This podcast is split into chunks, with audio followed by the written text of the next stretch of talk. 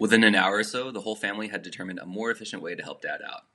A cleaner way for all of us to deal with a mess that none of us ever asked for. Dad had a pager that he could press at any time, and Mom or myself would hear a beep on the receivers.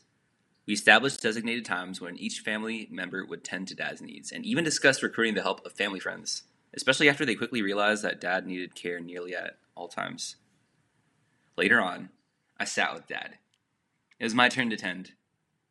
Dad seemed to like the company, probably because it was one of the only opportunities he had these days to find solitude with a fellow man. Jonathan. My dad was hoarse. Yeah, Dad? Remember? Remember Lake Tahoe? You swam so far, all the way to the pier. Oh, yeah, Dad. That was pretty awesome, wasn't it? I swam on my own the whole way. Dad smiled and replied, I was right behind you, using the kickboard. You were incredible, just incredible. There was a small smile dawning upon his emaciated jaw. His eyes were barely open, but his face glowed.